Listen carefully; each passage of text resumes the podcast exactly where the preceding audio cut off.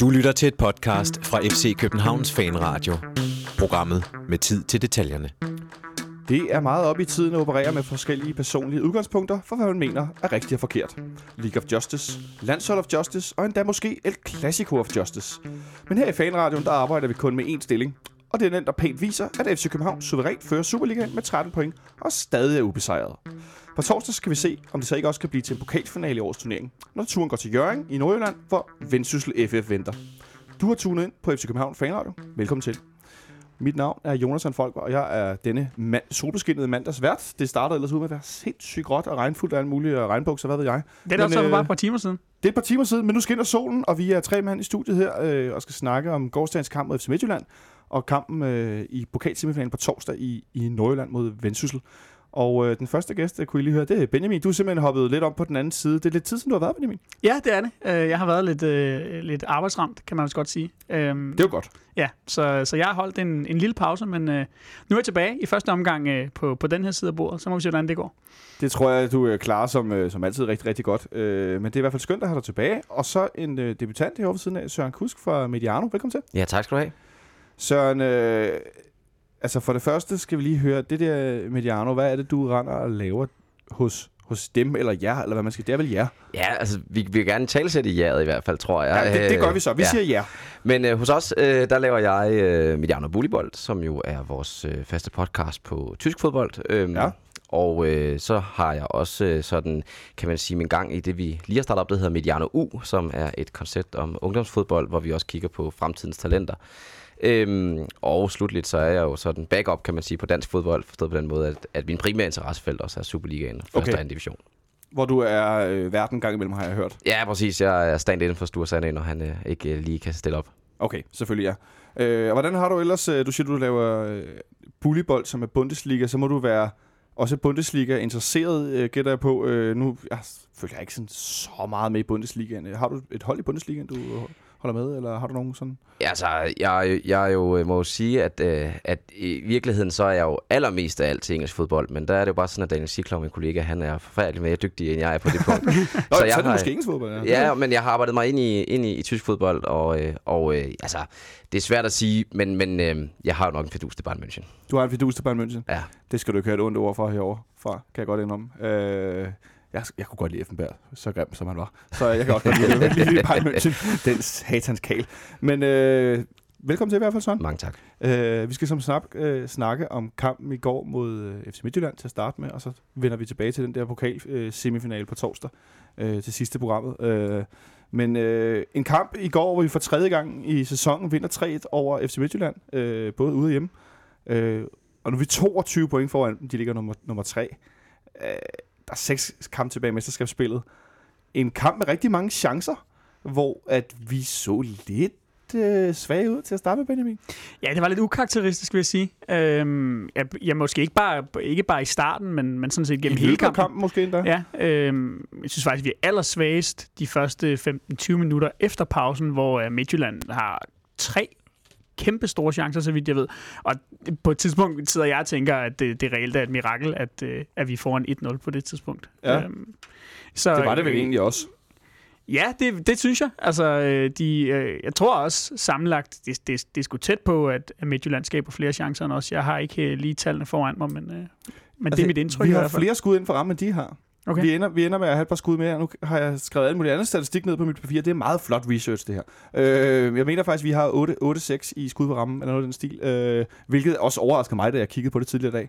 Fordi jeg havde også en fornemmelse af, at, at de afsluttede øh, mere, end vi gjorde bedre, men de havde sådan en del skud forbi mål. Jamen, jeg så tror det, måske... går, øh, det er nok det, vi lader snyde lidt af, tror jeg. Ja, så tror jeg måske, at Midtjylland, de, øh, det er som om, de falder lidt sammen til sidst, da de kommer på mål bagud. Der har vi ja. i hvert fald, der, der skaber vi jo, man kan sige, flere, flere chancer. Ja, til sidst i kampen. Ja. Men allerede i, i kampens indledning, efter øh, et par minutter, der har Midtjylland en, en, en kæmpe chance, hvor Rilvan Hassan Øh, Hassan, hvorfor kalder han pludselig Rilvan Hassan? Han øh, øh, har en helt fri afslutning inden for midten af mål, hvor Robin Olsen laver en stor redning. Ja, altså nu skulle, vidste jeg jo, at skulle, skulle herind i dag, og jeg tænkte også, at, at, at I ville nok øh, ikke være sådan øh, vildt tilfredse med, at, at, at den her øh, kan man sige, start på kampen, med de her lange indkast, der lykkes fra starten af, Øhm, og det kan man jo sige, og det snakker vi også mere om lige om lidt garanteret, men, men at det her med Ståle, han også var lidt ude efter indstillingen, at, at øhm, de her lange indkast, altså det, det ved de jo, at, at Midtjylland kommer med. De ved, de kommer med de her døde bolde, og så må man altså ikke stå og snorke sår efter halvanden minut, eller hvad der gik for, inden de havde en stor første mulighed. Ikke? Øhm, og der tror jeg altså, jeg også altså, generelt er enig med Benjamin, altså det er en forestilling, og særligt de der øh, første 20 minutter af anden halvleg, øh, der ligner det jo ikke FCK at komme sådan lidt, øh, kan man sige, øh, valdrende ud til, til anden halvleg og, og lade sig overrumle i Midtjylland. Nej, men, men altså allerede det i begyndelsen, hvor at det ligner lidt det, vi har set for nogle sæsoner siden herinde, hvor at, at vi kommer ud og ikke rigtig er klar, og så skal vi lige bagud 1-0, og så er det som om, så bliver det drejet på knappen. Det kom vi så ikke, for der gik jo ikke særlig mange minutter, så fik vi scoret den anden ende. Øh, et mønsterangreb. Øh, Andreas Cornelius på hovedstød. Der fik jeg sådan nogle, øh, sådan nogle 10-11 minder om øh, Grøn Vendt ude i venstresiden. Jeg ved godt, det ikke var den der berømte helaflevering, men det var, det, var, det var et sindssygt godt angreb. Ja, det var et flot mål. Øhm, typisk Cornelius fristes man til at sige, men jeg bemærkede, at han selv faktisk sagde, at, øh, at han ikke synes, det var så... Øh, øh, hvad kan man sige, textbook ham, fordi han, øh, han, han ender jo sådan et eller andet mærkeligt sted, øh, sådan halvvejs over mod første stolpe eller sådan noget, i stedet for der, hvor han plejer at huske nemlig, tilbage. nemlig et par meter længere tilbage. Øh, det, jeg faktisk bider mest mærke i ved, ved det mål, som jeg har kigget en del på her i foråret, det er, at øh, endnu en gang har Josef Tutu tredje sidste fod på, på bolden. Øh, jeg har set mange mål efterhånden, synes jeg, i det her forår, hvor at, øh, at den er kommet til fra via Tutu til Ludvig Augustinsson og så ind i panden på en angriber. Det, det gør han godt. Ja, den, den der sådan, hvad skal man sige, kan man kalde det en, en form for, for er det fornemt at sige playmaker? Nej, det, altså, jeg synes, det er færdigt playmaker, og det kan man også sige, altså, når man kigger på, på statistikkerne, så er det også Ludvig Augustinsson, der har lavet øh, flest assist for FCK den her sæson. Og det tror jeg da også, man kan skrive en del af ansvaret over på, øh, på Josef Tutu. Øh, vi har jo set nogle rimelig spektakulære situationer, og jeg tænker også, at han er jo i virkeligheden en af dem, som, som øh, pludselig har gjort sig selv til et stærkt salgsobjekt for, for FC København øh, med den udvikling, han har været igennem.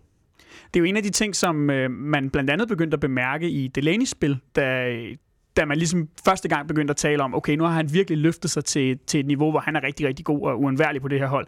Det var, at, at han var begyndt netop at have de her anden assist, eller hvad man skal kalde dem, men i hvert fald tredje sidste fod på bolden, inden den ender i målet. Og dem, dem har Tutu også en del af, det, det er ikke noget, man lægger så meget mærke til, men hvis man kigger lidt nærmere, så, øh, så, så gør han det godt på det parameter. Er det ikke sådan noget, man snakker om i ishockey? Det der med at have anden assist, det tror jeg, de arbejder ret meget med. Fordi det er jo egentlig mere afgørende, end man måske lige tænker i fodbold. Ja, det præcis. der med det tredje manden, ikke? Det arbejder man også med i ishockey, jo. Men, men, men jeg synes faktisk også noget af det, jeg har lægget mærke til med Tutu, nu du nævner det, Lane, det er jo præcis det her med, at han har jo også den der centrale midtbanespiller i sig. Øhm, og det giver på en eller anden måde mere plads til, til Ludvig Augustinsson rundt om ham, og det er også derfor, jeg tror, at de har fået det samarbejde, de har. Øhm, og det kan vi da godt se i, i Stort Solbakkens retning, hvis man sådan skal, skal se på, hvem der eventuelt skal erstatte Tutu på sigt, så kunne man jo godt tænke i, i en, i en sådan en, en, den der også, vi har set med, med Kusk Ankersen-dynamikken, hvor, hvor der er en spiller, der trækker tydeligt ind i banen, og det er jo øh, også noget, Ståle er begyndt at spille ret meget på. Men jeg tænker også sådan lidt, altså noget andet, der er interessant i en detalje ved det mål i går. Det første mål er Pavlovic, der løber til forreste stolpe, og så øh, krydser med, med Cornelius, så øh, Halsti, øh, ham midterforsvaren, han ser, jeg ved ikke, om han er bare med på glat is, men han har godt nok svært ved at vælge, hvor han skal placere sig, og så står øh, Cornelius og, øh, og, og danser lidt med Philip Novak, den lille vensterbak, øh, og der har han jo selvfølgelig overlegen, den klassiske øh, situation, som du er på, Benjamin, hvor han ligger sig på bakken øh, i hovedstadsduellen, men øh, det der angreb og spil, øh, det var jeg egentlig lidt overrasket over at se flere gange i løbet af kampen, hvor godt øh, Cornelius og Pavlovic faktisk faldt ind i, i og løber omkring hinanden, alt efter hvem der nu havde bolden. Øh, synes du, der var, der var fremgang i deres øh, samspil i går, i, ja, bare i forhold til, da de spillede sammen i, i, i den forrige kamp? Ja, det synes jeg, og, men, men jeg synes især også, at, at øh, altså nu har vi, vi har siddet og snakket meget kritisk herinde øh, i tidligere udsendelser om, om Andrea Pavlovic, øh, og, og hvordan han ligesom har præsteret i løbet af sæsonen. Der er helt klart også manglet noget, men jeg synes faktisk, at han fortjener ros for især sit arbejde uden bolden, fordi han tager nogle, nogle rigtig gode løb og får også en assist i går, og har også andre situationer, hvor han, øh, hvor, altså, hvor han får fat i bolden og, og får øh, ekspederet den godt videre simpelthen øh, i nogle gode positioner. Man kan måske sige, at han, han, han skal stadigvæk have jeg synes stadigvæk, at han skal have flere aktioner i løbet af en kamp. Han kan stadig blive for anonym, men, men der er helt klart spillemæssig fremgang og spore, synes jeg. Spillemæssig fremgang? Ja, så... og moralsk fremgang, hvad vil jeg sige. Ja, altså, hvad, hvad tænker du på? Jamen, øh, nu siger Benjamin jo så rigtigt, at han har været udsat for en del kritik, men han har jo, synes jeg, holdt hovedet højt, og, og det synes jeg også i går, øh, hvor det er jo sådan, kan man sige, en spiller, der havde ladet sig kyse af den negative opmærksomhed, der er blevet på ham, havde jo ikke vundet de der bolde, assisten til, til 2-0-målet, og slet ikke, hvad hedder det, det oplæg, han laver til Verbitz, hvor han jo så ikke scorer efter en timespil, hvor han faktisk har presset helt ned i bunden ned ved mållinjen, men får reddet sig ud af det og får spillet den på tværs. Så jeg synes egentlig, at, at Pavlovic han i går viser, at han er i gang med noget af det rigtige, øh, og det jo handler jo om, at han i virkeligheden jo skal løfte sit spil, både af og på bolden, men at det mentale virker faktisk til at være, være i orden hos ham. Øh, og det synes jeg i virkeligheden var, var, var, var, skal man sige, det helt store plus i bogen. Og så selvfølgelig det der krydsløb, han laver på 1-0-målet, så, så, øh, så Andreas Cornelius kommer til at stå med Novak, det var jo i virkeligheden det, der var arkitekturen i det. Præcis. Jeg har en fornemmelse af, at han virkelig altså, har fået et løft af de her øh, par scoringer, han, han trods alt har fået lavet her i foråret. Øhm, der er noget mere, øh, noget mere selvtillid i, i, i det, han render og foretager sig. Hans hoved er ligesom kommet lidt mere op. Det er lidt sjovt, man kan se Ja. på hans skuldre. At Han er ligesom øh, sådan helt fysisk ændret statur, når han spiller. Altså min, min påstand er, at, at øh, og det har jeg selvfølgelig ikke så meget her i, men at, at den der frispilling, han laver til Verbic midt i anden halvleg i går, altså for bare en måned siden, der har han mistet bolden der. Men det tror jeg da sådan set, du, du kan ganske ret i. Øh, Vi kommer lidt tilbage til det med, hvordan de ligesom agerer sammen, angriberne. Øh, Nu synes jeg bare, vi skal gå øh, sådan langsomt gennem kampen, øh, fordi at øh, i slutningen af, af første halvleg, der øh, formår øh, Mathias Sanka jo at invitere øh, Lange Paul Unuaccio på både lavkager, boller og kakao og hele pivetøjet, da han øh, spiller ham fri med verdens blødeste hovedstøds tilbagelægning.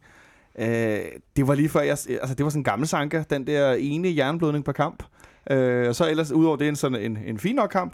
Øh, altså, jo, jeg må da indrømme, jeg grinede, da den gik forbi, men der var jeg godt nok lige ved at skyde grønne gris. Øh, hvad, hvor, hvor kommer sådan noget fra, Søren, når det sådan noget pludselig opstår? Jamen, øh, det er sjovt, du spørger, fordi jeg, jeg tænkte faktisk på, da den her situation opstår, at, at det, det er sådan noget, der kommer til at plage Mathias Sanke til i tid og evighed, det der med, så er det en enkelt fejl i går, ikke? Og så tænker vi alle sammen på den der gang, hvor han... Åh, nej. Ja, præcis. Åh, oh, nej. Øh, lige præcis. Og, og der synes jeg, det var ret sjovt, det der med, at det jo for det første er helt åbenlyst er Sankas fejl.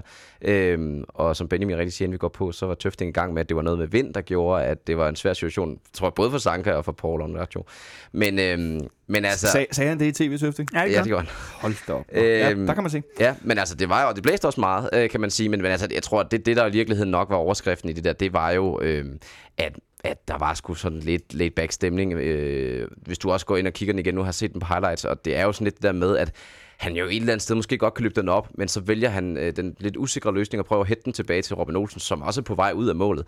Øh, så han burde jo have, have, altså det er uopmærksomt, at han ikke bare, øh, øh, kan man sige, øh, lukker den af og lader den falde ned til, til, til Robin Olsen. Men det kan selvfølgelig være, at han, øh, han er bange for Paul Onrachos øh, styrke i, i, i ryggen på ham. Alternativt kan han jo bare clear den ud over sidelinjen. Spark den væk. Ja. Altså baglinjen, sidelinjen, bare Ja, det er jo det næste. sted, ikke? Altså, det, der var mange muligheder. Det var lidt, øh, det var lidt, øh, lidt, lidt komisk, som Søren rigtig er inde på det her med, med Stig Tøfting, der, øh, der, der begyndte at tale om vind og sådan nogle ting. Jeg, jeg ved faktisk ikke, hvor meget vind, der, der kan være nede på banen. Der var meget jeg, vind. nede Jeg har, den ikke, øh, jeg har ikke været inde på banen siden øh, mesterskabsfesten 2011, hvor at, at højdepunktet i øvrigt var, at øh, der var nogen, der havde gravet en øh, jordbong ned i, øh, i pletten i midtercirklen. Der var simpelthen nogen, der var ved at ryge i Det er midtercirklen. under mesterskabsfesten øh, i 2011. Det var, øh, det var festligt. Det, skulle, det lyder meget morsomt. Var det Øh, jo ikke også den, hvor Medina hun ønskede tillykke med prisen? Det var det jo. Det er fuldstændig det- ja. Det er ikke forkert, nej. Har jeg hørt i. Øh, hvad hedder det? Nej, men øh, jeg, jeg tænker sådan lidt, at den der situation med Sanka, øh, hvor Paulo Nuaccio får den store chance, jeg mener også, at han har højre benet, skal lige siges. Og han får den chance helt ud i venstre side, afslutter meget frisk med venstre benet. Det så også kajtet ud, mere end han er i forvejen. Så altså, øh, jeg vil godt, øh, selvom jeg ikke er stor fan af ham, at ligesom give ham credit for, at han faktisk afslutter meget hurtigt på den med det dårlige ben. Og så går den så forbi, og tak for det. Men jeg mener, det var ikke fordi, at, øh, at han lige skulle cykle den rundt til højre skøjten, og øh, så kommer der en i, i vejen, og sådan, men han prøver rent faktisk bare at skubbe den i mål, ikke? Øh, for en relativt spids vinkel. Men hele situationen, tænker jeg lidt, er et billede på et midterforsvar, der i går øh, ikke er super godt afstemt i alle situationer, og ja, giver nogle lidt, lidt nogle chancer væk. Men det kommer måske lidt af, at William Kvist foran ikke spiller sin bedste kamp. Ja, men jeg synes, det er, altså, det, det er svært at isolere det til, til midterforsvaret eller til den centrale midtbane. Eller sådan. Altså, jeg synes, det, I, I sammenhængen, de Jeg to synes- dele. Ja, jeg synes, det er hele organisationen, altså hele den defensive organisation, som er dårlig. Øh, det, er, det, det er presset, der ikke falder på det rigtige tidspunkt. Det er øh, afstemningen mellem central midtbane og central forsvar, der gør, at de kan spille nogle bolde ind mellem kæderne indimellem, som især i anden halvleg, hvor de jo rykker Duelund op bag angriberen, øh, der, der får han udnyttet pladsen enormt godt. Øh, det, det bliver der bare ikke rettet op på på noget tidspunkt i løbet af kampen. Nej, men som, som øh, en god ven af radioen, øh, Søren Mod, han skrev til mig, så, øh, så han har læst statistik på, øh, på William Kvist på Superliga.dk, hvor man jo kunne se statistik for de enkelte spillere i kampene. Og William, han, øh, han havde simpelthen, han vandt ikke en takling i går, han havde ikke en bolderobring. Øh, det er jo meget ulig William Kvist, at han simpelthen ikke... Øh, han havde et indlæg og en blokering på en afslutning, og det er det. Og bliver hævet ud efter 65 minutter. Øh, nu er det nu det som regel en terrorudskiftning, når det er i pausen, men en, mand som ham, der når han plejer at spille så spiller han øh, 90 minutter, eller også bliver han udskiftet før pokalkampe, hvis vi får med nogle mål det var da også øh, lidt af et signal alligevel at sende til en af de mest rutinerede spillere i truppen. Ja, og det er også et endnu større signal at skifte Kasper Kusk ind, øh, og, og øh, også i forhold til, hvis man, det kan vi snakke om bagefter, at Jan Gregos han øh, først var anden prioriteten. Men, men jeg, jeg synes også, at, at det er jo i virkeligheden også det, som, som Ståle han er ude at sige efter kampen, hvor han vælger den passivt aggressive løsning og, og rose bakkene og rose øh, angriberne, og dermed ligesom sige, at der var fire øh, andre spillere, øh, der ikke var, ikke var gode nok. Øh, og det er jeg jo helt enig i, og det er jo også det der med, altså, som Benjamin også lidt ind på, at, at afstanden mellem kæderne bliver for stor øh, og det er også der, hvor mange af Midtjyllands chancer opstår. Øh, også målet sågar, det er jo også bare en lang bold, som, hvor de står snorks over for at være helt ærlig. Men bare lige for at holde fast i Kusk, altså som, som vinder to taklinger.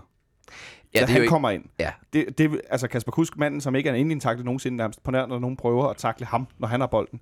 Det er vel også ret sigende i forhold til William Kvist øh, indsats i går? Jo, jo, og præcis også, og, og særligt i forhold til, hvad William Kvist øh, investerede i kampen i går. Altså forstået på den måde, at, at, øh, at det er jo præcis det der med, en, altså øh, vi ved jo alle sammen godt, at William Kvist, han kan finde ud af at takle bolden fra en forsvarsspiller, eller fra en, hvad hedder en modspiller, det vil sige.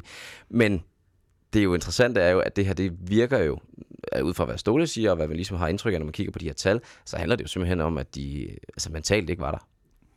Du markerer, Benjamin?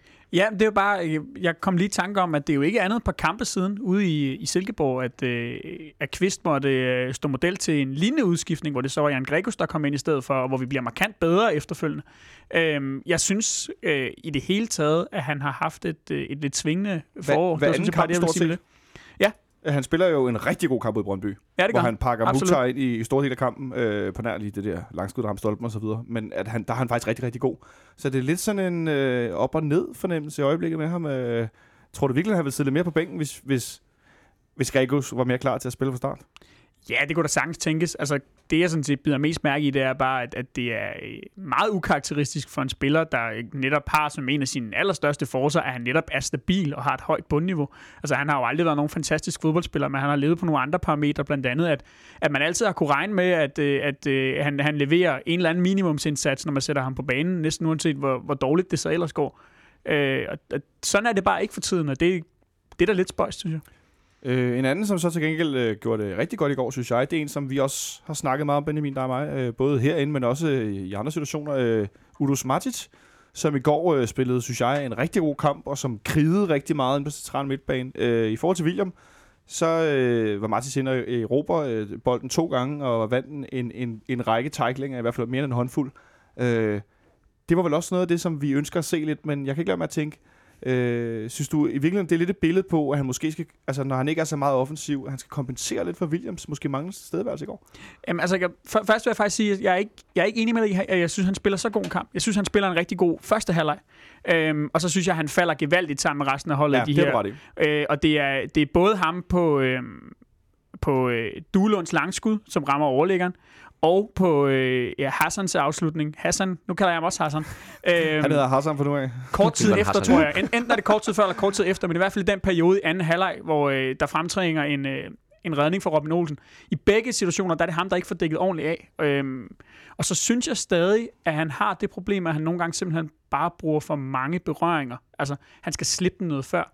Jeg synes så til gengæld til forsvar for ham, han, han spiller en stærk første halvleg, hvor han får fordelt bolden godt, får vundet nogle taklinger, og det vil ikke overraske mig, uden at, uden at jeg, jeg kan se det for mig, at de, de fleste af de bolde og taklinger, du siger, han, han vinder, dem vinder han i første halvleg.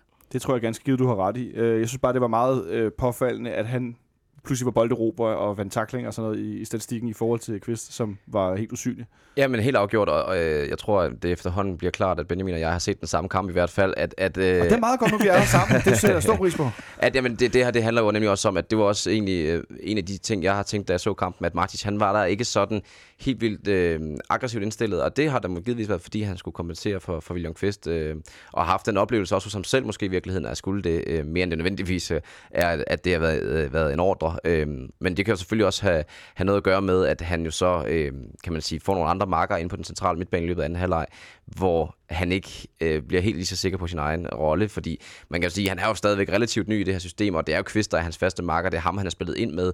Så kan man sige, så har Kvist en off-day, det gør Martis, han bliver mere defensiv, men når det så bliver øh, først Tutu ved siden af, øh, hvor han jo så skal spille en helt anderledes rolle, og så Gregos, hvor han måske kan komme tilbage noget mere det, han kender, det bliver, det bliver lidt usikker en halvleg for Martis. Skal man også omstille sig meget i hvert fald, øh, på meget kort tid. Ja, helt klart, og det, det spiller der garanteret også ind. Øhm, jeg vil sige helt generelt, så, så savner jeg noget fysik fra ham. Altså, jeg, jeg kunne godt tænke mig, at han tog noget mere fra i duellerne. Øhm, og jeg synes nogle gange, i de der, især i de der situationer i går, hvor han ikke får, får dækket ordentligt af for en afslutning, der kan jeg ikke lade være med at sidde og tænke på, på en, en tidligere central midtbanespiller herinde, der hedder Thomas Christensen. Øh, det, det minder lidt om det der. Det bliver sådan en lille smule vagt en gang imellem. Sådan noget pseudo-opdækning? Ja, jeg synes ellers, fordi han er, jo, han er jo aggressiv i sit pres og sådan nogle ting, men det er bare ikke, jeg synes ikke, det er altid, han kommer ordentligt ind på kroppen af sine modstandere. Skal han i virkeligheden, øh, jeg har sådan tænkt på, om han skal i uh, Cosgrave Lab og øh, have lagt en øh, 6-8 kilo, øh, kilo muskler på, eller bare 5. Det er måske lidt meget. Eller 3 eller 5, eller hvad ved jeg. Nu er jeg ikke, øh, nu er jeg ikke fysisk træner, men noget, så han lige får det der, sådan, øh, det der mere styrke, øh, uden at skulle sammenligne med øvrigt med hans øh, kanonade af en storebror, der scorede et fuldstændig vanvittigt mål i weekenden for Chelsea. Øh, så tænker jeg, at der mangler lige den der sådan, at han bliver et smule spinkel i forhold til at spille centralt, øh, hvis han skal meget i det der fysiske spil. Øh, han kan måske godt lige trænge til lige at få lidt power. Ja, synes jeg også, altså, når man ser på, hvad, hvad det er, det taktiske oplæg forventer af, af de centrale spillere i FC København. Altså, øhm, jeg har det sådan, at når man har været i Cosgraves øh, behandling, så synes jeg, at de fleste øh, FCK-spillere, de ser modbydelige ud, når de tager trøjen af. Øh, og det kan godt være, at Martin måske i virkeligheden mangler lidt den dimension. Øh, og, det, og det kan man sige, man kan jo slippe afsted med mange boldberøringer og stå og fedt lidt rundt med det, hvis man så kan værfe de fleste Superliga-spillere af, øh, når de kommer og vil have bolden. Men det er jo heller ikke det, kan man sige. Det er jo virkelig der, problemet bliver med for mange berøringer og måske lidt for langsomme afleveringer. Det er jo, hvis han, hvis han også bliver fysisk overmatchet, og der er rigtig mange hold i Superligaen, som spiller på at spille på omstillinger, når de spiller mod FCK, og det betyder også noget. Det gør det helt sikkert. Øh, vi tager lige øh, den anden øh, scoring øh, først, før vi ryger frem til netop det med, med omstillinger, og noget med, jeg har noteret mig netop, at jeg synes, der er en tendens i øjeblikket til, hvor modstanderne de spiller sig frem til store chancer. Øh, men tilbage til Pavlovic, som sagt, og hans gode indsats i går, og han får endnu en gang, at det øh, Halsti, som er øh, involveret i en uh, scoring. Om, eller involver, denne gang er han i hvert fald rent involveret. Pavlovic får ham presset ud ned ad baglinjen og får lavet den her gode uh, pasning tilbage til Cornelius, der bare ligger den sikkert ind. Det var da et angribermål, der vil noget. Ja, absolut. Jeg synes, at det er... Øh, jeg, jeg tror, det be, den bedste måde at beskrive det på er, at det er intelligent lavet Pavlovic, fordi i virkeligheden, så synes jeg, at han laver et lille frispark. Øhm, han er lige inde øh, og skubbe meget, meget let til Halsti, men lige præcis nok til, at han kommer ud af balance. Men han gør det også på en måde, tror jeg, så, så, så det er utrolig svært for dommeren at se, og netop derfor, så, så slipper han afsted med det. det. Det synes jeg faktisk er, altså, det var bøje reglerne en lille smule, men jeg synes faktisk, det er godt lavet. Jeg er meget enig, og det kan man sige, det er jo også det, der definerer sådan en, en, en god boksspiller, at han uh, laver de der små øh, finurligheder, der gør, at, uh, at man måske får, får bolden ind imellem lidt urent. Og jeg tror da helt enig, at der er der et, et lille frispark der, men det jeg i virkeligheden lægger mærke til, da jeg ligesom genså det highlightsene her til formiddag, det er, at der faktisk ikke er nogen af Midtjyllandsspillerne, der sådan videre brokker sig over det. De kigger lidt indestængt på dommeren, men der er ikke de store ombevægelser, der er ikke, der er ikke nogen, der kommer løvende op i, i hovedet på dommeren og siger, at, at det var simpelthen for dårligt. Så det, det er jo sådan inden for, for, kan man sige, spillernes, kan man sige i hvert fald, oplevelse af reglerne. Så på den måde kan man jo sige, at det er intelligent lavet. Hals, de brokkede sig i hvert fald ikke lige bagefter. Han Nej, bare det var meget bemærkelsesværdigt. Ja, det, så tænker jeg, så plejer det at være, være godt nok. Men det, jeg blev mest mærke i den situation, det var Cornelius, der jublede, og Pavlovic, der løb ud til bandereklamen og sparkede til den ud med 612. Og så så Corner ham, og så sprintede han ud og jublede med ham. Og der var klar øh, sådan en kommunikation frem og tilbage, kunne man se bagefter. Sådan en, hey, det der, ikke? Altså, at, og det synes jeg var fedt, at der var sådan en helt tydelig øh, synergi mellem dem i forhold til, okay, det er noget, vi har snakket om, og du skal jage bolden sådan, og så gør jeg sådan og sådan noget. Og det, altså apropos det, vi talte om før, det synes jeg, der er, er super fedt at opleve med, med en ny angriber i truppen. Godt nok Cornelius på vej væk og så videre. Men stadigvæk, at, øh, at der virkelig er sådan en samhørighed i slutningen af en sæson, hvor vi ikke har tabt nogen kamp, og alt ser rigtig godt ud. Jamen, jeg synes generelt, der er en tendens til, at øh, holdet rigtig gerne vil Pavlovic det godt. Altså, jeg tror måske også godt, at man har kunne fornemme, og nu, nu gidsner jeg jo bare, men at, at han har været lidt nede i en bølgedal. Han har øh, bokset lidt med selvtilliden. Han har ikke kunne få boldene ind. Vi så det, da han scorede til et fuldstændig ligegyldigt mål til 5-1 inde i... Øh, inde i øh, nej, 5-0 bliver det jo så, inde i parken ja, mod Horsens. Øh, og, og vi ser det igen i går. Ja, altså, der jublede vi godt nok også alle sammen, skulle jeg sige. Ja, ja, og, og, jo, og hele holdet jublede med Pavlovic, selvom han scorer et, et, et, et mål, der ikke betyder noget som helst. Og det tror jeg jo fordi, at, at man godt har kunne fornemme på holdet, omkring holdet, vi har jo også kunne fornemme det fansene, at, at han har haft brug for de her succesoplevelser, og derfor tror jeg, det er helt naturligt, at, at holdet fejrer det ekstra meget med ham. En anden, de også fejrede med, det var øh, vores ven øh, Peter Ankersen, som øh, defensivt i går var en del af, af det åbne Tivoli, hvor der var 10 skud for en 5, var lige ved at sige. Øh, han scorede det her øh, 3-0-mål, hvor han får bolden på midten af banen og raider frem, og jeg tænker, hvad fanden laver han nu? Og så scorer han for tredje gang med venstrebenet, så han, øh, han, han siger efter kampen i går, øh, for, lidt for sjov til, til Christian Bøjer, på, ej, faktisk også meget alvorligt på FCK TV, at øh, men jeg scorer flere mål med venstrebenet, jeg gør med højrebenet. Det ved jeg ikke om jeg helt... Nu har jeg ikke lige fået set alle hans Esbjerg-mål. Men øh, jeg husker ham der som en, der scorer meget med højre ben også i hvert fald. Men et rigtig, rigtig godt mål for hans halvkøj venstreben igen. Ja, altså jeg synes faktisk, parallellen til Pavlovic er meget sjov, ikke? At, øh, at, øh, at Ankersen jo også har, har prøvet en del, øh, og nu endelig er begyndt at, at, at få hul på det, øh, kan man sige. Men, men altså, jeg tænker også, at, at, øh, at det der venstre ben, det, øh, det kan jo ikke ligge særlig god indlæg. Øh, så det er jo ret sjovt, at det kan score mål. Hvem ved? Ja, det kan, det kan være, at vi skal have prøvet det af herinde i parken, men, øh, men nej, altså jeg synes i, i virkeligheden, at det er et rigtig godt mål. Øh, og det er i virkeligheden, øh, han har et godt blik for, at, at der bliver det her rum øh, for ham. Øh, og Vikheim kommer jo ind og lige og, også prøver at, at, at takle på ham, og det glider han faktisk af på, så det er faktisk et ganske udmærket mål. Og Dalin står lidt langt ude af målet, gør han ikke det? Eller er det bare mig, der øh, tolker lidt for meget på situationen? Jeg tænkte, det var der, han står helt ude på kanten af et lille felt. Jo, men altså, det, det er jo, øh, kan man sige... Øh, måske lidt overraskende også, at, at han kommer til afslutningen, fordi det ser jo egentlig ikke ud til, at, at der er sådan det helt store rum til det, og, og den er jo ikke, altså man kan sige, han er jo ikke øh, for den, øh, fordi han har en hel øh, motorvej at sparke på, så jeg, jeg synes egentlig, man kan sige, det er i hvert fald, den skal i hvert fald være Ankersens fortjeneste mere, end det skal være Dalins fejl. Så har han begyndt at score mål, men øh, som Søren lidt inde på, så er indlæggene, de, som, en dag som i går, ligger de nogenlunde ind imellem, og så resten af dem, de er stadigvæk ikke så meget over baglinjen i går, men de, de ligger stadigvæk ikke rigtig nogen steder. Øh, skal vi bare være glade for, at han så scorer mål i stedet for? Ja, men altså, jeg, jeg tror generelt, altså Ankersen er jo, øh, øh, for også at være en lille smule hård ved ham, med utrolig meget power og, og meget, meget lidt finesse. Øh, og det synes jeg jo egentlig også, at målet i går bærer præg af. Ikke? Altså, det er, han, han, han tonser op gennem midten med bolden, og så hakker han til den, og øh, en anden dag, så var den øh, flået op på, på øvre B, og, og i dag, der går den ind. Øh, altså, det, altså, det er jo fedt, at han laver de her ting, og jeg kan godt lide, at han har så meget energi i sit spil, men, men jeg kunne godt tænke sig, at der var en, en lille smule mere finesse i den der fod, så tror jeg også, at færre af, af indlæggene ville, øh, ville havne nede bag det ene mål. Så kan det være, at han ikke var i København, men stadig var i, i Salzburg og spillede fast, eller et, et andet lidt større sted, kan jeg glemme. at tænke. han er jo trods alt også landsholdsspiller og var ude her i, inden weekenden og snakke om, at han vil også godt vil skifte væk. Men vi skal også lige beholde noget forsvar, tænker jeg. Vi skal da ikke sælge dem alle sammen. Vi skal lige holde lidt fast. Jamen, jeg synes faktisk, øh, han spiller ikke nogen specielt god kamp defensivt i går. Han har nogle, nogle enkelte gange har han nogle gode aktioner, hvor han kommer ned og får, øh, får, får lavet en glidende takling, når, når, når FC Midtjylland forsøger, særligt i anden halvleg, at, øh, at spille en, øh, en dyb bold ud på kanten. Men han er altså også undskyldt af, at øh, han har en spiller foran sig, der er, og undskyld mig, helt væk.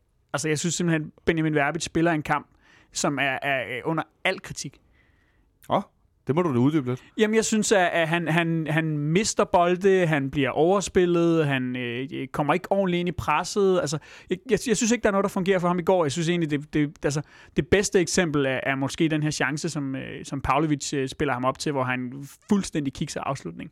Altså, jeg, jeg, jeg undrer mig faktisk over, at han ikke var den første, der blev taget ud, selvom Kvist heller ikke spillede en god kamp. Hvorfor tror du så, at han ikke er den første, der bliver taget Ja, det er nok fordi, at, at det har været mere presserende at få stabiliseret den, den centrale midtbane. Øh, så kunne man så sige, at måske kunne man have, have pillet dem begge to, nu man alligevel var i gang. Øh, så skulle man heller ikke til at, at rokere rundt på midtbanen to gange, som det så blev til. Øh, men, men nu valgte Ståle så nogle gange at gøre, som, som han gjorde her.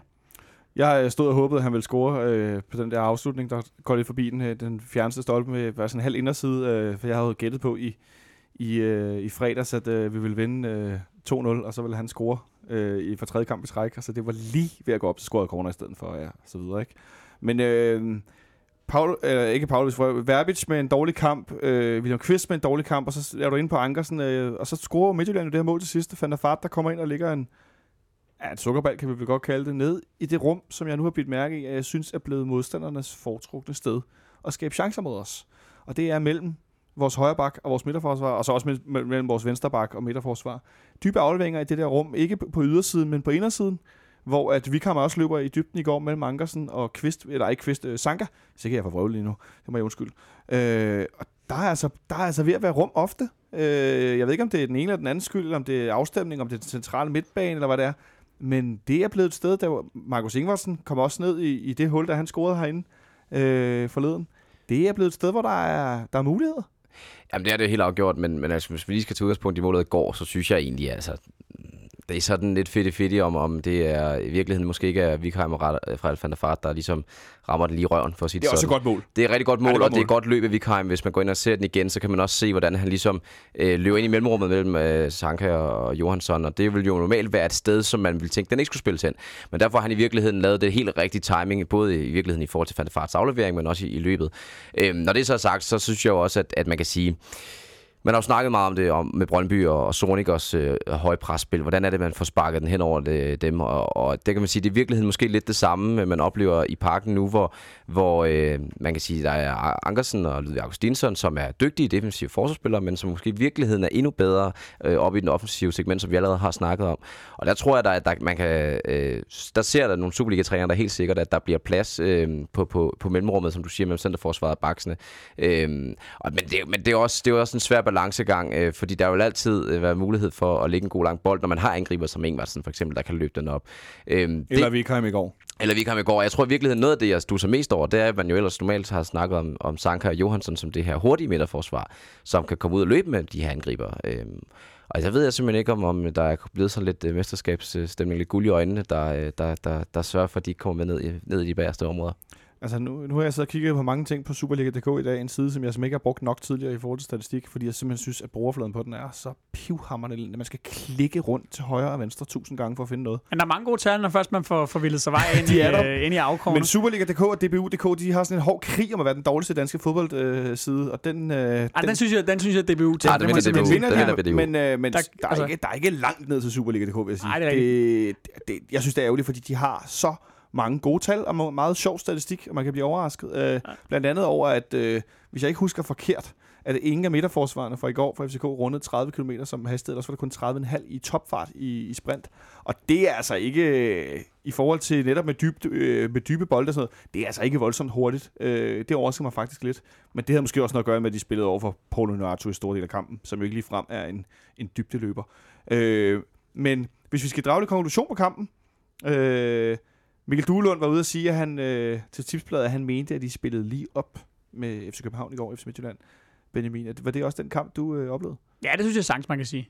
Øhm, både når vi, når vi det, taler chancer og spil, nu, nu kender jeg ikke lige den præcise fordeling af, af boldbesiddelsen. Jeg kunne forestille mig, at den var lidt i vores favør. 52-48. Ja, men altså på, på alle måder. En, øh, en lige kamp, en åben kamp, hvor der er masser af chancer i, i begge ender, og jeg vil da sige, at øh, øh, FC Midtjylland kan da med rette være, øh, være utilfredse med ikke at, at få noget med for den kamp, som formentlig lige så godt kunne være ind 2-2. Det har nok været et, et færre resultat.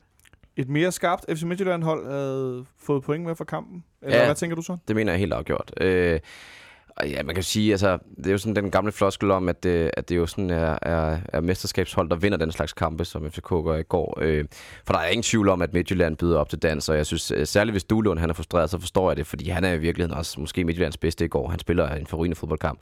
Øh, og så, så er der jo sådan den helt grundlæggende problemstilling, at, at øh, der er for mange, der er uskarpe for FCK i går. Og, øh, og jeg ved ikke, om man kan sige, at det er FC Midtjyllands fortjeneste, eller FCK's øh, sådan, kan man sige, interne problemer, men jeg synes faktisk, at Midtjylland, de spiller frisk til, de spiller en, en god fodboldkamp, øhm, og er jo også uheldige indimellem. Altså, der er også det her fine skud på overlæggerne og sådan nogle ting, så, så alt i alt, øh, jeg kan godt forstå, at de er lidt utilfredse. Men vi bliver også et bedre fodboldhold, når modstanderen kommer ind og vil spille. Medmindre at de går helt koldt som Horsens, og øh, alt falder fra hinanden, så er vi jo som regel oftest også bedre, når modstanderen faktisk kommer frem på banen, så vi ikke skal nedbryde det her boldværk øh, af 10 forsvarsspillere, eller hvad man nu skal sige. Øh, så er vi så effektive i går, men, jo, men det, man er kan det sige, virkelig så ulige? Ja, men det, altså det, det kræver jo et eller andet sted, man kan sige, det, det synes jeg, du har ret i, det der med, at, at, at det, det typisk kun gavner os, hvis, hvis modstanderne kommer ind og rent faktisk vil spille. Men det kræver alt andet lige, når man møder kompetent hold, som Midtjylland jo er, at den defensive organisation er på plads. Og når den ikke er det, så får du ikke overtaget sådan en kamp. Overtaget havde vi i hvert fald øh, primært på, øh, på scoringstavlen, det er der ingen tvivl om. Øh, det var meget effektivt, det der blev, det der blev foretaget foran mål. Øh, for der, og vi har en, en triple chance i første halvleg, hvor de redder to gange på stregen inden for 5-6 sekunder eller sådan noget. Så man kan omvendt også sige, at vi havde da i hvert fald også mulighed til at score flere mål, end vi øh, slap afsted med. Jeg tror, det er, det er en lille smule tilfældigt, men, men altså, Tutu er jo, er jo meget tæt på at kunne lave øh, årets mål i parken, hvis den der den går ind. Og det er jo det, det bemærkelsesværdige i den situation er jo også, at det er jo, altså... Øh, Hvad tænker du på i, i første halvleg? Ja, den her, den her trippelchance, hvor han øh, med en 3-4 proptrækkerdriblinger lige pludselig får, øh, får snedet sig fri og sparker med venstre. Og altså, Johan Dalin er jo for længst passeret, og så, så står der så desværre bare en spiller ind på stregen, hvilket det jo også er i den anden sekvens. Johan Dalin er jo, er jo i virkeligheden helt væk i begge situationer. Øhm, jeg tænker lidt, at øh, nu du er inde på Johan Dalin, øh, i går herinde blev, øh, blev Robin Olsen kåret som man Carlsbergs man of the match, som folk stemmer på ind i appen. Øh, der stod vi der, hvor jeg står og gættede på, at det bliver Andreas Cornelius, fordi det plejer at være målscoren, som bliver kåret til man of the match. Så øh, min fordom blev gjort voldsomt til skamme, Og tak for det, fordi det gør mig rigtig glad. Så jeg skal høre... Øh, jeg tog, hvem I øh, har som match, match fra i går, Benjamin, hvis du vil lægge for. Øh, er du på, øh, på Robin Olsen-vognen? Jamen, så afgjort Robin Olsen. Øh, det er jo en af de kampe, en af de få kampe, kan man sige, hvor han, øh, han får lov til at vise sig frem, fordi det, tit så er der jo ikke specielt meget at lave. Øhm, og jeg, jeg, da jeg kørte på vej herind på min cykel, så tænkte jeg på, at øh, øh der er mange, der har, der har, har godt at kunne lide at sammenligne ham og, og Frederik Rønnow her, efter at, øh, at Robin Olsen vandt det, det gyldne bur. Ja. Øhm, og det er en, den interessante forskel på dem, og det der måske også gør med, at det i virkeligheden er, er svært at sammenligne, det er jo, at øh, jamen Frederik Grønov, han har i hver kamp en 4-5 muligheder for at hive en, en kæmpe redning ud, ud af ærmet, fordi Brøndby simpelthen bare giver utrolig mange chancer væk mens at Robin Olsen måske skal være klar en eller to gange i løbet af kampen, hvis der overhovedet kommer nogle chancer, for det har vi også haft enkelte kampe, især herinde i parken, hvor, hvor, altså, hvor modstanderholdet ganske enkelt ikke har haft en chance. Og det vil sige, at han, han har jo ikke lige så mange muligheder for at, at vise sig frem og hive de her afgørende redninger ud, men øh, det gjorde han altså i går, og derfor er han selvfølgelig også kampens spiller. Så har du overhovedet noget tilføje til den der øh, fuldstændig brandtale over for langsiden? Uh, kun en lille ting, at uh, altså, ja, altså Robin holder jo FC København inde i, i den her kamp, uh, men hvis jeg skulle sådan udnævne en relativ man of the match i forhold til, hvad vi efterhånden forventer, så synes jeg da, at vi snart har rost Andrea Pavlovic meget i dag, og så er han i hvert fald også en kandidat. Så Pavlovic og Robin Olsen, men jeg er også altså på Robin Olsen, hvor jeg synes, at øh, altså lige den der redning, han har i starten af kampen på Rilvan Hassans, afslutning. Nu må jeg hellere øh, forsøge at sige det nogenlunde rigtigt. Øh, det, Hassan lyder bare bedre. Hassan.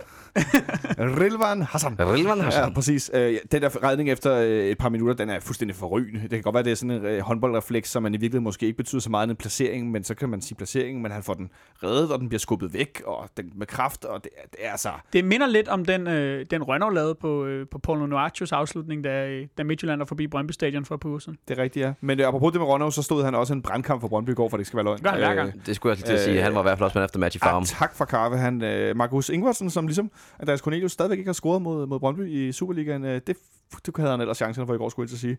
Øh, inden vi går videre, og holder en, eller inden vi holder en lille pause og går videre, så, så slog det mig, at øh, jeg så kigger på Superliga-stillingen, at øh, det er sådan lige nu, at at øh, OB øh, har flere point i nedrykningsspillet. Øh, nej, undskyld. Randers, Randers, ja. Randers har flere point i, i nedrykningsspillet, end, end øh, Sønderjyske har i bunden af mesterskabsspillet. Og det kan godt være, at det bare er mig, der er en, en nød, men det synes jeg simpelthen er noget mærkeligt noget. Når vi ender med, øh, nu, nu i en situation, hvor der er nogen, der i det der nedrykningsspil, så ender med at have flere point i nogen op i mesterskabsspillet. Det kan godt være, at det er en detalje, det må jeg sige, hvis jeg er åndssvag.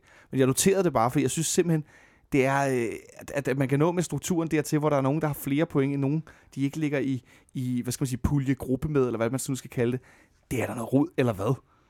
Ja, men altså, nu, det er jo en, altså, det er jo en stor og øh, meget betændt diskussion, det her med, med slutspillet, men, men altså, jeg vil bare nøjes med at sige, at sådan helt principielt øh, er jeg imod tanken. Altså, jeg synes, det er, jeg synes, det er underligt. Jeg kan ikke rigtig vende mig til det, øh, og, og sidde og se to Superliga-hold spille kampe, og så er de PT, at de jo reelt ikke i liga med os, så at sige, eller de er i hvert fald ikke i samme pulje, og det, det, det synes jeg sgu er lidt underligt, det må jeg sige.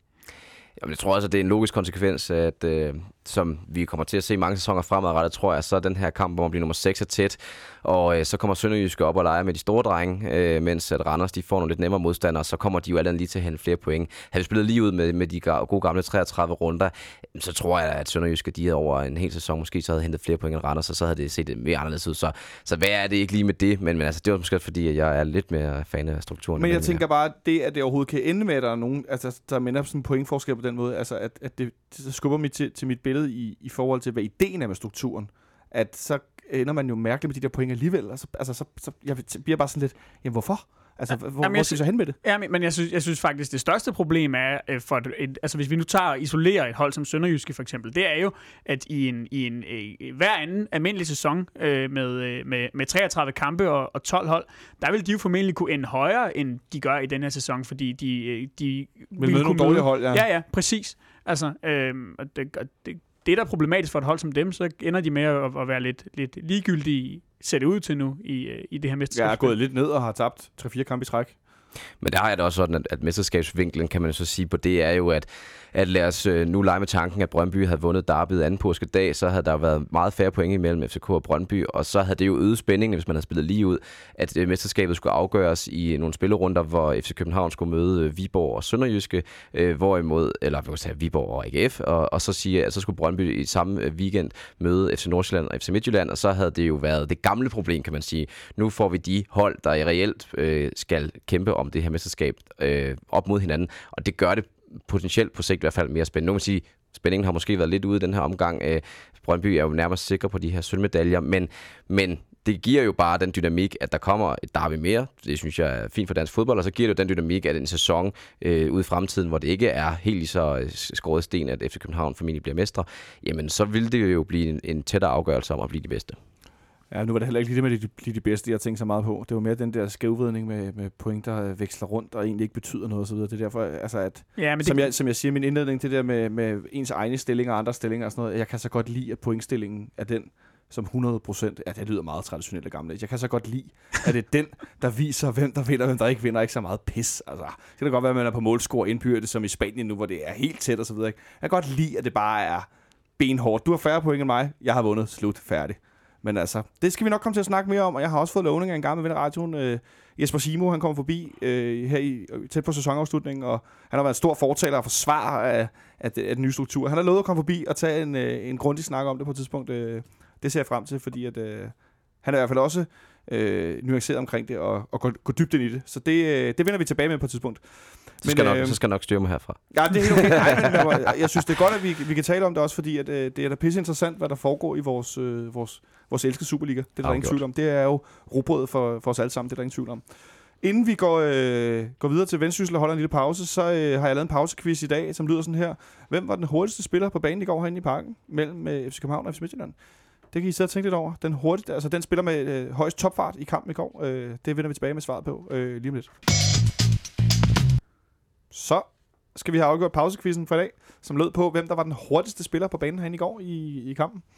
Øh, og øh, Benjamin, vil du, øh, nu har vi debutant, så får du lov at, løbe, at, at, at lægge ud. Jamen, altså, jeg faktisk gerne, inden jeg gætter, øh, så vil jeg godt bare sådan øh, stille et, et spørgsmål ud i studiet.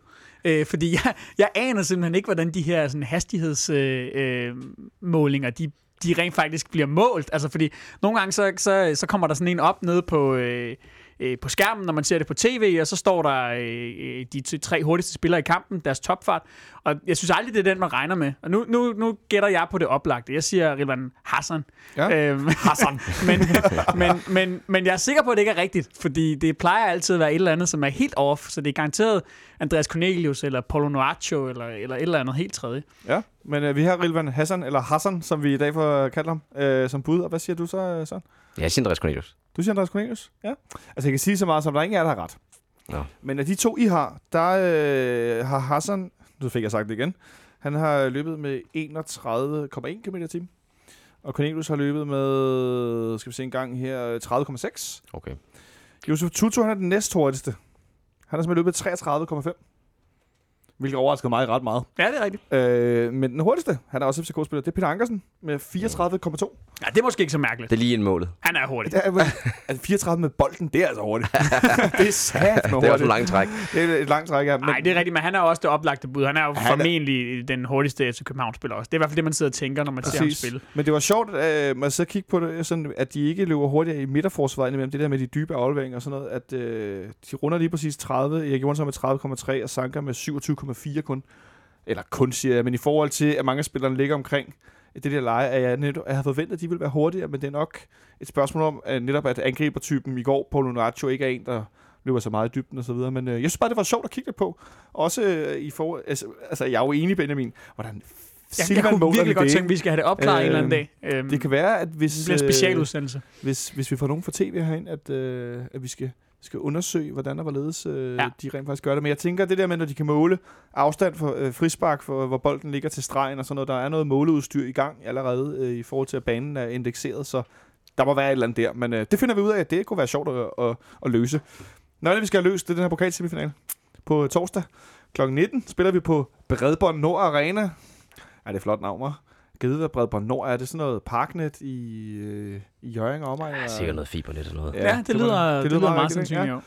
Og øh, jeg, vi fik lige inden her på Google Maps shoot os frem til, at det er den nordligste kamp, vi nogensinde øh, har spillet i, i Danmark. Ja, vi har vel ikke været i Skagen? Nej, men det blev jeg faktisk lidt i tvivl. Nej, det er der kun... Øh, det er nogle andre, der har. Motorvejssammenflætning, ja. der har fået lov til. øh, øh, men øh, en, øh, en kamp længst på nord nogensinde. Det er jo et godt der stykke op af i Høring. Øh, mod øh, Vendsyssel, som jo var lidt i vælten her i løbet af vinterpausen. Øh, en gammel ven af Superligaen, Erik Rasmussen, som var sportsdirektør eller sportslig leder. Sportslig leder. Og, sportslig leder. og assistenttræner, var og det ikke assistenttræner. Det var? Ja. Rigtig, øh, rigtig uheldig dobbeltkasket, han har fået sig der. Jamen, hvad var det, han lavede? Jamen, altså, øh, så, så altså, bruger han det jo så åbenbart som lejlighed til. Jeg har ikke fuldt så godt med, men han hælder, de får så hældt uh, Joachim Madsen, som, uh, som har klaret sig rigtig, rigtig godt i efteråret med Vendsyssel, ud. Øh, og så øh, placerer Erik Rasmussen sig på øh, ren Carsten jensen manier i, øh, i cheftrænersædet, og øh, ja, så, øh, så er det jo så gået, som det er gået siden. Og han har været med til at anbefale, at de skulle fyre Madsen. Er ja, det rigtigt husket? Det er det delvist. Det er jo sådan, at øh, nu kan vi jo reklamere lidt skamløs på Mediano. Vi har faktisk snakket både med Erik Rasmussen, øh, godt nok inden sæsonen, øh, eller inden vintersæsonen her, øhm, og så er faktisk også med Joachim Madsen. Og man kan sige, hvis man skal rose dem for en ting, så har de været meget åbne om forløbet. Og at øh, Madsen jo i høj grad også er med til at underskrive sin egen dødsdom, som han selv siger, øh, fordi han, han simpelthen øh, melder ud, at, at det, som Erik Rasmussen gerne vil, det er ikke det, han vil. Og han måske føler, at de der tre uger, de nåede at have sammen, at de var ikke helt enige om, hvordan det skulle køre, og det Erik Rasmussen fyldte for meget, så blev de enige om, at deres veje måtte skilles. Øhm, han blev fyret på en resteplads, kan vi bare afsløre. Hvis man, øh, hvis man går ind og hører den, så er der mere om det. Det er lidt ked ikke at få hørt på det der fantastiske historie. Men det er da en, en helt langt ude konstellation, at øh, cheftrænerens assistent samtidig ja, er hans chef, overordnede. Ja. Altså det, det, det, altså det er sådan virksomheds... Jeg, jeg kunne godt tænke mig at se sådan en organisations... øh, hvad hedder det, diagram, ikke? Altså, fordi det, det er jo helt skævt. Jeg, jeg kan simpelthen ikke se, hvordan at man har kunne sidde og tænke, det her, det er en skide god idé. Men også at tage en erfaren træner ind, med at skulle være assistenttræner for en ung træner, det virker da også som en... Øh, det, det kan måske godt nogle gange, hvis den erfarne er sådan trådt tilbage, også som type. Men Erik Rasmussen har jo aldrig været typen, der trådt tilbage. Nej, man kan også sige, at, at øh, at det, det er jo sådan en et aparte situation, hvor det jo også, kan man sige, er, er investorerne, der har, har, har Erik Rasmussen med i, i hånden, øhm, og sætter ham ind som sportslig leder for det her sportslige udvalg, og, ligesom, og den del der. Øhm, og så får han så den her dobbeltrolle øh, som assistenttræner, og meldingen er jo dengang, de gør det øh, tilbage i vintertransfervinduet, at, at det er et øh, økonomisk hensyn. Øh, men, og det kan man jo altid sige, så kan vi sidde her bagefter og være gammelkloge og sige, Carsten V. finden, og, øh, og at det ser skidt ud, at, at det så ender med, at de vipper Joachim Madsen af, af pinden, kan man sige. Men øh, det er da mit indtryk, at de egentlig har været rimelig ærlige om forløbet, og at det øh, helt alvorligt bare ikke har været gennemtænkt, øh, og at det var en økonomisk disposition. Øh, sådan øh, som Erik Rasmussen udlægger teksten i, i vores interview med ham øh, i, i vinterpausen, øh, der, der, der øh, det er jo Jørgen Sture, der har lavet det, skal jeg huske at sige, øh, men at der, der ligger han ud teksten, øh, udlægger teksten, sådan hedder det, at, øh, at det er spørgsmålet om, at de så kan hente en spiller mere ved, at han går ind og, og tager assistenttrænerposten, og nu han alligevel skal være i klubben det lyder som en dårlig disposition, vil jeg sige. Altså, ja. så, så dyrt kan det vel ikke være at have en, at have en assistenttræner rendende øhm, i første division, jeg tænker jeg. sige, at han har fået allerede løn, så øh, det, ja, det ved jeg ikke. Nå, men i hvert fald, vi skal møde Vendsyssel, øh, som øh, har haft lidt øh, råd på de indre linjer, og øh, Vendsyssel, som, som i efteråret øh, vandt over OB i første omgang i oktober måned som jeg har skrevet her, er på mål af Brandau, en gammel HB Køge-kending, hvis nogen kan huske ham. Dengang der, var han langhåret dengang, og nu jeg piller mig ind. Det, det ved jeg ikke. Eller nu så, udfordrer ja. du min HB Køge-viden. Ja, oh, ja, det er grovløg på mandag. Og så i den øh, næste runde, der vinder de over ingen andre end HB Køge øh, med 4-0 på hjemmebane. Og så øh, efterfølgende, der vinder de to i det næste her for ikke så forfærdeligt længe siden. Øh, en masse blandede målscorer, men ingen af dem er deres topscorer i første division, Thomas Dalgaard. Øh, han scorer ikke så mange mål i pokalen. Jeg ved ikke, om han ikke spiller, eller øh, hvordan det hænger sammen. Men de har sådan lidt forskelligt. Jeg har skrevet Chris Sørensen på på 39, og Jesper Christiansen, en gammel ven af, af klubben her, som også spiller derop. Øh. Og som jeg bemærkede, var meget glad for at, øh, at trække netop os. Ja, lige præcis. Og har 39 års fødselsdag i dag. Det skal vi da endelig huske at sige tillykke med. Tillykke til, til Jesper Christiansen. Til målmanden, som han bare blev kaldt, da han var herinde. Øh, især Per Vind, det var bare målmanden. Det er ham den, ham den store brøller nede bagved med det afbladede hår.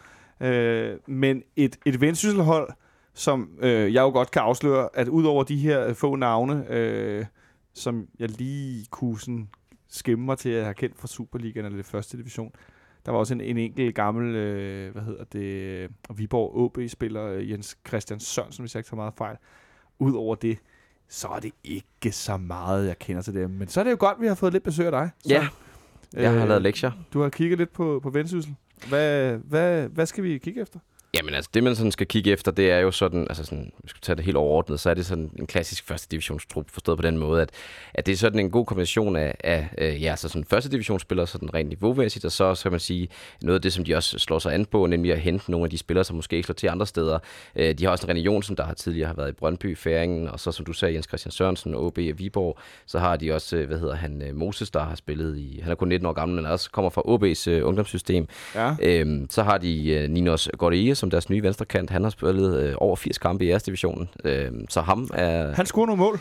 Ja, og, Skulle men vigtigst af alt, øh, Thiago Leonso, øh, som ja. Er deres topscorer. Øh, han har scoret 11 mål i første division den her sæson. Og har Så er det mig, der ikke kan læse uh, topscorer. Ja, præcis, og to mål i, i, øh, i to kampe i den her sæson, og han er, kan man sige, er, er umiddelbart deres største stjerne, og han, ham, han kan godt være farlig. Øh, og det, altså, det taler for sig selv, kan man sige, at, at han er deres topscorer, men også, at, øh, at det er jo, kan man sige, det er sådan en god kombination af, af kan man sige, de her øh, unge talenter, øh, sådan første divisions spredte spillere, som, som ikke helt er slået til, og så, øh, kan man sige, øh, nogen, der nærmer sig sidste salgsdato, selvfølgelig, altså som du siger, Jesper Ja, Stjernsen. 39, det er godt nok også ved at være en alder, hva'? Ja, Chris Sørensen, han bliver øh, 40, øh, tidligere OB og Randers, han bliver 40 til juli og er stadig med og spiller fast. Øh, og han kommer vi nok også til at se øh, mod FCK. Øh, så det er jo altså sådan, hvis man øh, har spillet rigtig meget fodboldmanager, øh, så kender man faktisk en, en del af truppen. Øh, så Det, det, nu, det er nu siger sådan, du mand. Siger du, du har spillet meget fodbold? Ja, tak. Ja, okay, fair nok. Det er hermed, det er i orden. Nu, nu udstiller jeg øh, min, øh, min manglende første divisionsviden for, for åben mikrofon, men den her Thiago, det er ikke tilfældigvis den samme, der, der rendte rundt i øh, FC Vestjylland for et par år tilbage, vel? Øh, nej, det er det ikke, øh, som jeg lige kan huske, men det kan godt være, at... Øh, Og han hed Thiago. Det var, også, var det ikke ham, der også havde været i Esbjerg tidligere, så meget ung? Jo, det skal nok Jo, passe. Jeg, det, jeg, se, det er nu, der sidder nogen derude nu, når de hører det og skriver til os. Han hed Thiago, og så hedder han et eller andet ja, efternavn. så får vi det opklaret kommer hun også på senere, Twitter, senere så. Ja, ja, jeg skulle sige, hund os endelig, øh, eller hjælp os endelig, vil jeg nærmere sige. Også godt hurtigt, men hjælp endelig. Øh, men et, øh, et, et, et vendsysselhold, jeg tænker, de har vel også været glade, for de trak den næste ved i sidste runde i pokalen. Det må da have været en gave til dem, at de ikke skulle møde ja, øh, os eller nogen andre, som formodentlig har slået dem ud eller der, men at de lige kom en runde længere. Jeg må helt sikkert, og- men altså, man kan sige, så hvis man skal kigge sådan lidt på Vendsyssels sæson, så har det jo været lidt en blandet landhandel. De lå jo egentlig til oprykning, men så har første division jo været utroligt tæt, og nu ligger de ikke lige for. Øhm, men, men de har jo faktisk også haft øh, øh, sådan... øh, De har Thiago Pente Borges kommer derude fra øh, teknikken. Ja, det var den hed, det er rigtigt. Ja, Ja, tak. Øhm, men, men nej, men også, altså, sådan, hvis man skal kigge lidt på, på hvad de sådan er gode til. Øhm, hvis vi tager bare april måned, så har de scoret 7 af 8 mål i, i i anden halvleg. Øh, oftest også ved altså, at skabe et resultat. Altså, de, øh, de, øh, de, de er, det er ikke sådan, at hvis vi forestiller os, at FCK øh, kommer foran øh, med en 1-0 måske i pausen, så er det ikke fordi, den kamp er lukket. De har været nogle øh, comeback kings, så de har hentet mange point i, i de sidste kvarter 20 minutter. Så, øh, så det, det er ikke sådan, altså det er jo klart, at FC København er store favoritter, men, men, øh, men jeg vil heller ikke sige, at man skal, skal sådan, øh, sådan afskrive vendsyssel fuldstændigt. Øh, de, de kan helt åbenlyse nogle ting, og, og jeg tror også, at man i virkeligheden, altså de, er jo, de står jo i semifinalen i pokalen, og, og der er ingen tvivl om, at, at man kan tage sig sådan, de har også slået OB ud, godt nok ikke i OB's bedste periode, øh, men, men altså, de, de, de, de kan nogle ting, øh, så det er sådan, øh, det er sådan en okay, det er okay hold at møde, kan man selvfølgelig sige, det, det er jo øh, væsentligt bedre, end at skulle møde Brøndby og Midtjylland, øh, men man kan heller ikke helt afskrive dem 100% øh, på forhånd. Inden vi øh, lige sætter en øh, formodet startalbum et øjeblik i fællesskab, så øh, kan vi godt lige vente det der Brøndby Midtjylland. De mødes jo først næste torsdag kl. 18.30 i, i Herning. Og det er mig virkelig meget, at de ikke spiller den her pokal-semifinale samme dag. Måske endda samtidig. Det synes jeg kunne være rigtig sjovt, når nu det kun er én kamp. Det blev lavet om til, hvor det tidligere var ude hjemme i semifinalen. At de blev spillet samtidig, så når kampen var slut, så kunne de komme ud på sidelinjen, og så kunne de spørge, hvem har vundet den anden kamp? Hvem skal møde pokalfinalen? Det kunne da være, altså, alt andet lige, hvis man skulle hype den her nærmest øh, parentes af en turnering efterhånden, som vi jo godt, vi havde godt, hvis I nævner det igen og igen, men jeg kan altså også- også rigtig godt lide den. Øh, det kunne da være en, øh, en sjov måde at virkelig få, få sådan skabt noget inter- interesse omkring, hvem der er i pokalfinalen. Ja, og så skal vi jo, altså uden at tage hul på, på en, en meget større diskussion, så skal de kampe jo bare flyttes til weekenden. Altså, Ja. Fordi Ja, ja, der kommer ikke nogen tilskuere. Altså, der er jo ikke nogen, der, der, der ser de her kampe øh, torsdag kl. 18.30. Det er et forfærdeligt tidspunkt. Der kan være folk, der dårligt når få fri altså, til, til, til de her kampe. I hvert fald, hvis de skal transportere sig en lille smule for at komme til kampen. Altså, det er på alle måder skidt. Og, og hvis man prioriterede den pokalturnering, så, øh, så gjorde man, som de gør med, øh, med FA Cup'en i England, og så spillede man dem i weekenden. Det kunne man, øh, man kan håbe, det er noget, de gør, når nu DBU har fået, nu har de skiftet struktur i Superligaen, så kan vi håbe, at de følger efter med pokalturneringer, og måske ikke lige frem laver op- og nedrykningsspil i pokalen, men laver noget, der giver den lidt mere fokus. Men øh, lad os kigge på den der startopstilling øh, til øh, på torsdag.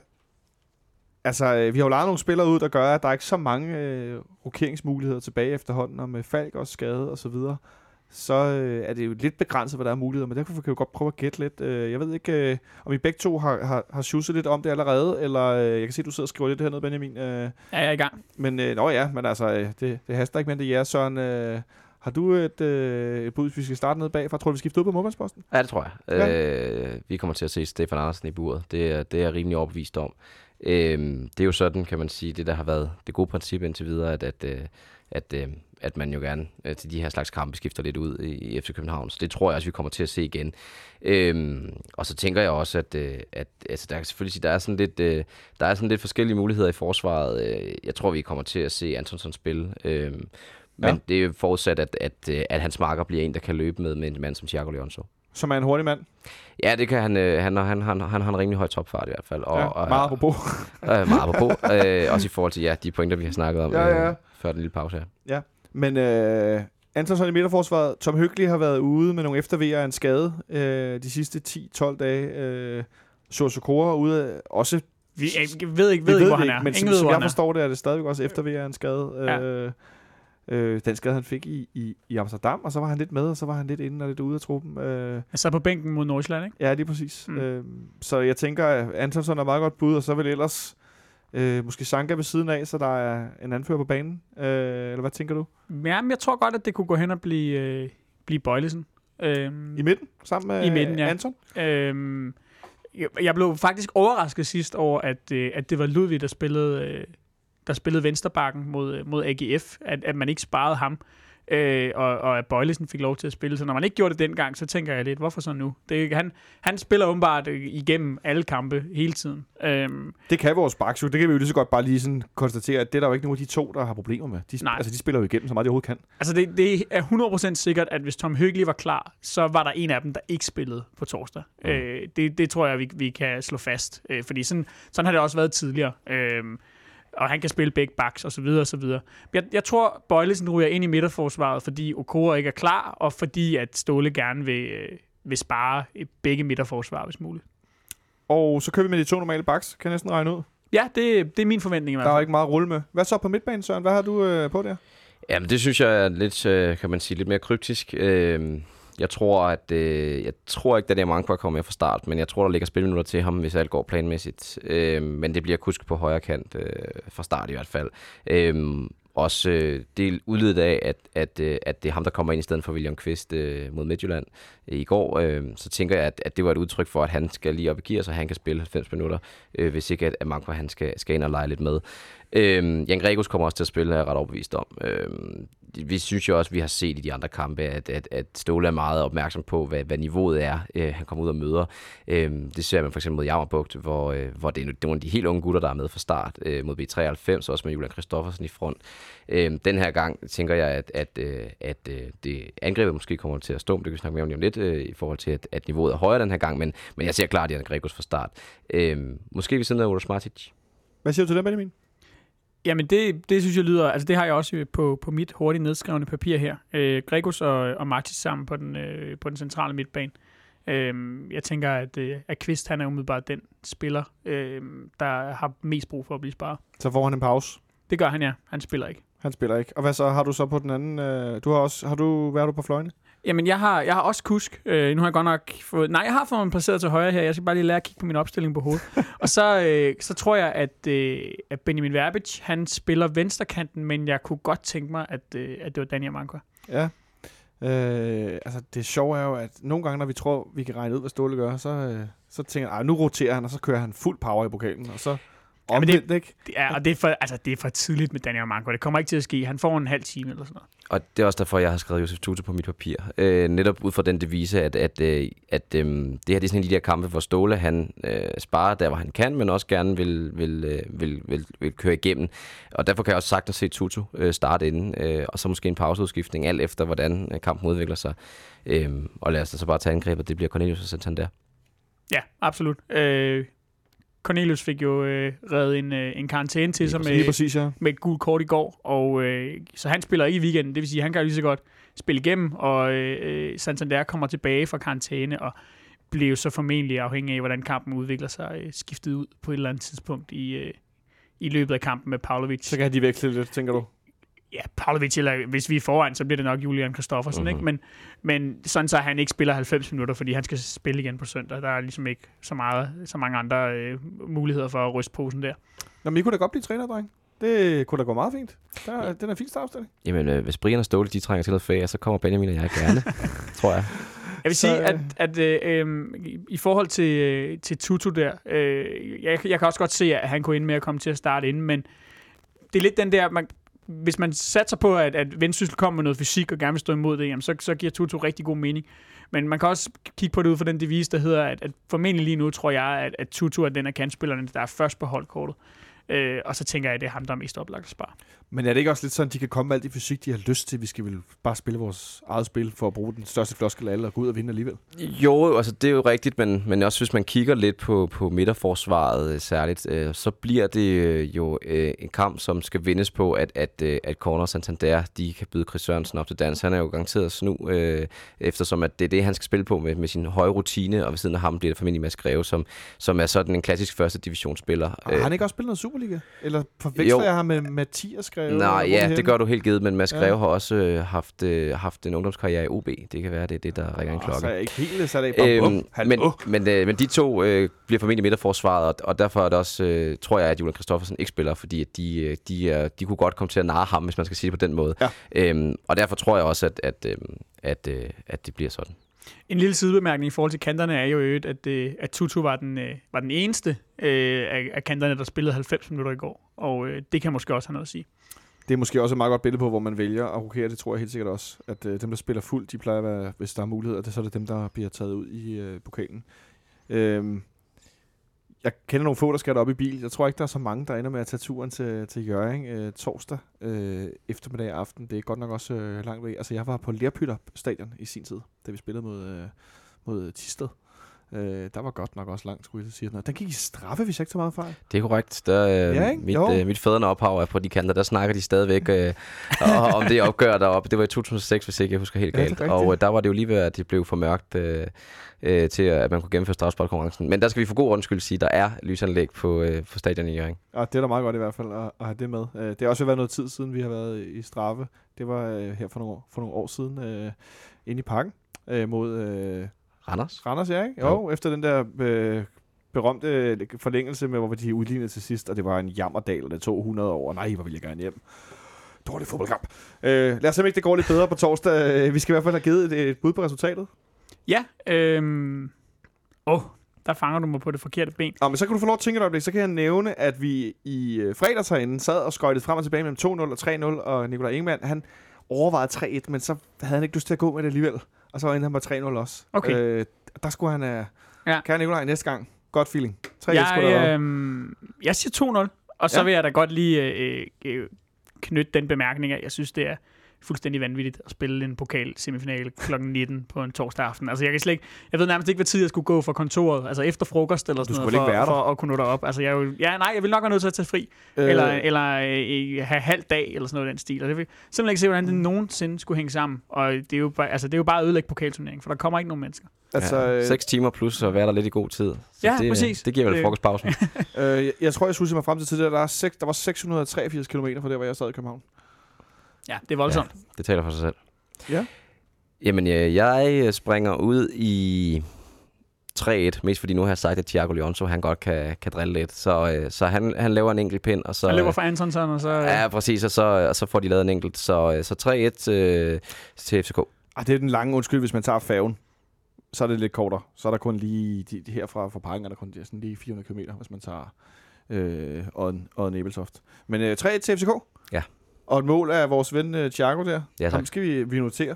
Så du, øh, du, du skal endelig have stor, stor ros, hvis han øh, scorer. Hvis han ikke scorer, så er det også lige meget, fordi at, øh, det er gratis at gætte her. Det er det dejligt nemt. Der er ikke noget med nogen odds eller noget som Nej, medier. Det er bare øh, præcis. det er for hoften. Ha' det gratis. Ja, Ja, tak. ha' det gratis. Har vi et bud ude fra øh, teknikken? Ah, det var et ikke bud. 3-0 også. Ja. Øh, det havde jeg jo her øh, den anden dag ikke. Der havde jeg 2-0. Så da vi scorede til 3-0, der blev jeg meget glad, fordi det var en fin måde at tage fejl på. Men jeg tror faktisk, jeg går med, med 1-0. Og så bliver det øh, lige så kedeligt, som det lyder torsdag kl. 19. Færdig arbejde hjem. Øh, ja, færdig arbejde hjem igen. Og så Lønby herinde på søndag. Øh, og så må vi se, om ikke øh, Midtjylland kan slå Brøndby næste uge, fordi at jeg kan slet ikke overskue tanken om alt det palaver, der vil blive om et, øh, et, en derby-pokalfinale. Øh, det skal nok, det, selvfølgelig det vil blive- blive brav fodboldkamp, men det kan jeg ikke overskue. Nej, det gider jeg det, ikke. det håber jeg sgu ikke. Det kan jeg så afsløre dig, at øh, den dan- samlede danske journaliststand, de Ja. har en anden holdning. De vil gå på knæ og lave sådan nogle ja, jubelscener med armene i vejret, hvis det sker. Ja, det Men, tror jeg, du øh, med. Men øh, der kan jeg jo sige, at jeg er tit uenig med den samlede danske journaliststand. Så det er ikke Jamen, jeg noget kan, altså, sådan, øh, rationelt set kan jeg jo godt forstå det, men det, altså, det eneste hensyn, jeg tager her, det er mine nerver. Og det er din nerv, du ikke Ja, FC altså- Københavns øh, vindermuligheder. Øh, Nej, men jeg, jeg, ja, altså, ved du Altså, hvad? men nu spillede vi mod Midtjylland i går, ikke? Tænk Jo, at få men den det- pokalfinalen. Ja, det men- være... Ja, men jeg, det tror jeg ikke, det er ikke så meget det, for jeg tror ikke, det gør ikke en stor forskel. Altså, vi, vi, vi slår Brøndby herinde, og vi slår også Midtjylland herinde som udgangspunkt. Men, men det der med at skulle gå i ugen op til den her pokalfinale, og tænke øh, i alle døgnets vågne timer, hvis vi taber den her pokalfinale til Brøndby, så er det simpelthen det mest forfærdelige i, det ved jeg ikke, hvor mange år. En del år, ikke? Jo. Måske siden Mark I Jensen parken. han afgjorde Altså, den der pokalting ude på Brøndby Stadion. Ja, det, det kan jeg ikke. Den tanke, den er, den er for ubehagelig. Så lad os, lad os få dem ekspederet ud. Men øh, bliver det Midtjylland, så øh, vil jeg i hvert fald godt anbefale, at man spiller 3-1 på øh, til FCK i pokalfinalen. Fordi det er jo i hvert fald en tendens. Ja, det, skulle, det er den tendens, der er frem i verden. Det skulle man, hvis, hvis jeg var oddsetter eller re- reklamemand, så skulle jeg da klart lave noget 3-1-kampagne, hvis det noget det. Han. Så lad os håbe, det sker. Jeg skal øvrigt sige, Freebet på 3-1. Ja, præcis. Bare fyr den af. Fyr den af. Det, er det. det må I selv rode med ud, det der med oddset. Det skal vi ikke blande os så meget i. Men Nej. det er i hvert fald en meget god tanke, at øh, hvis, hvis det ender med Midtjylland og også i pokalfinalen, så er 3-1 i hvert fald et meget godt, øh, et meget godt udgangspunkt. Øh, I skal have rigtig mange tak, fordi I kom forbi. Og tak til dig, Søren, fordi du gik forbi for første gang. Det var og tak lidt. til Jonathan ud Teknik. Så må vi se, om du er tilbage på, øh, på mandag måske, Benjamin, øh, uden mig. Ja, muligvis. Ja, muligvis. Det finder vi i hvert fald ud af. I skal have tak, fordi I lyttede med, og rigtig god kamp derude på torsdag.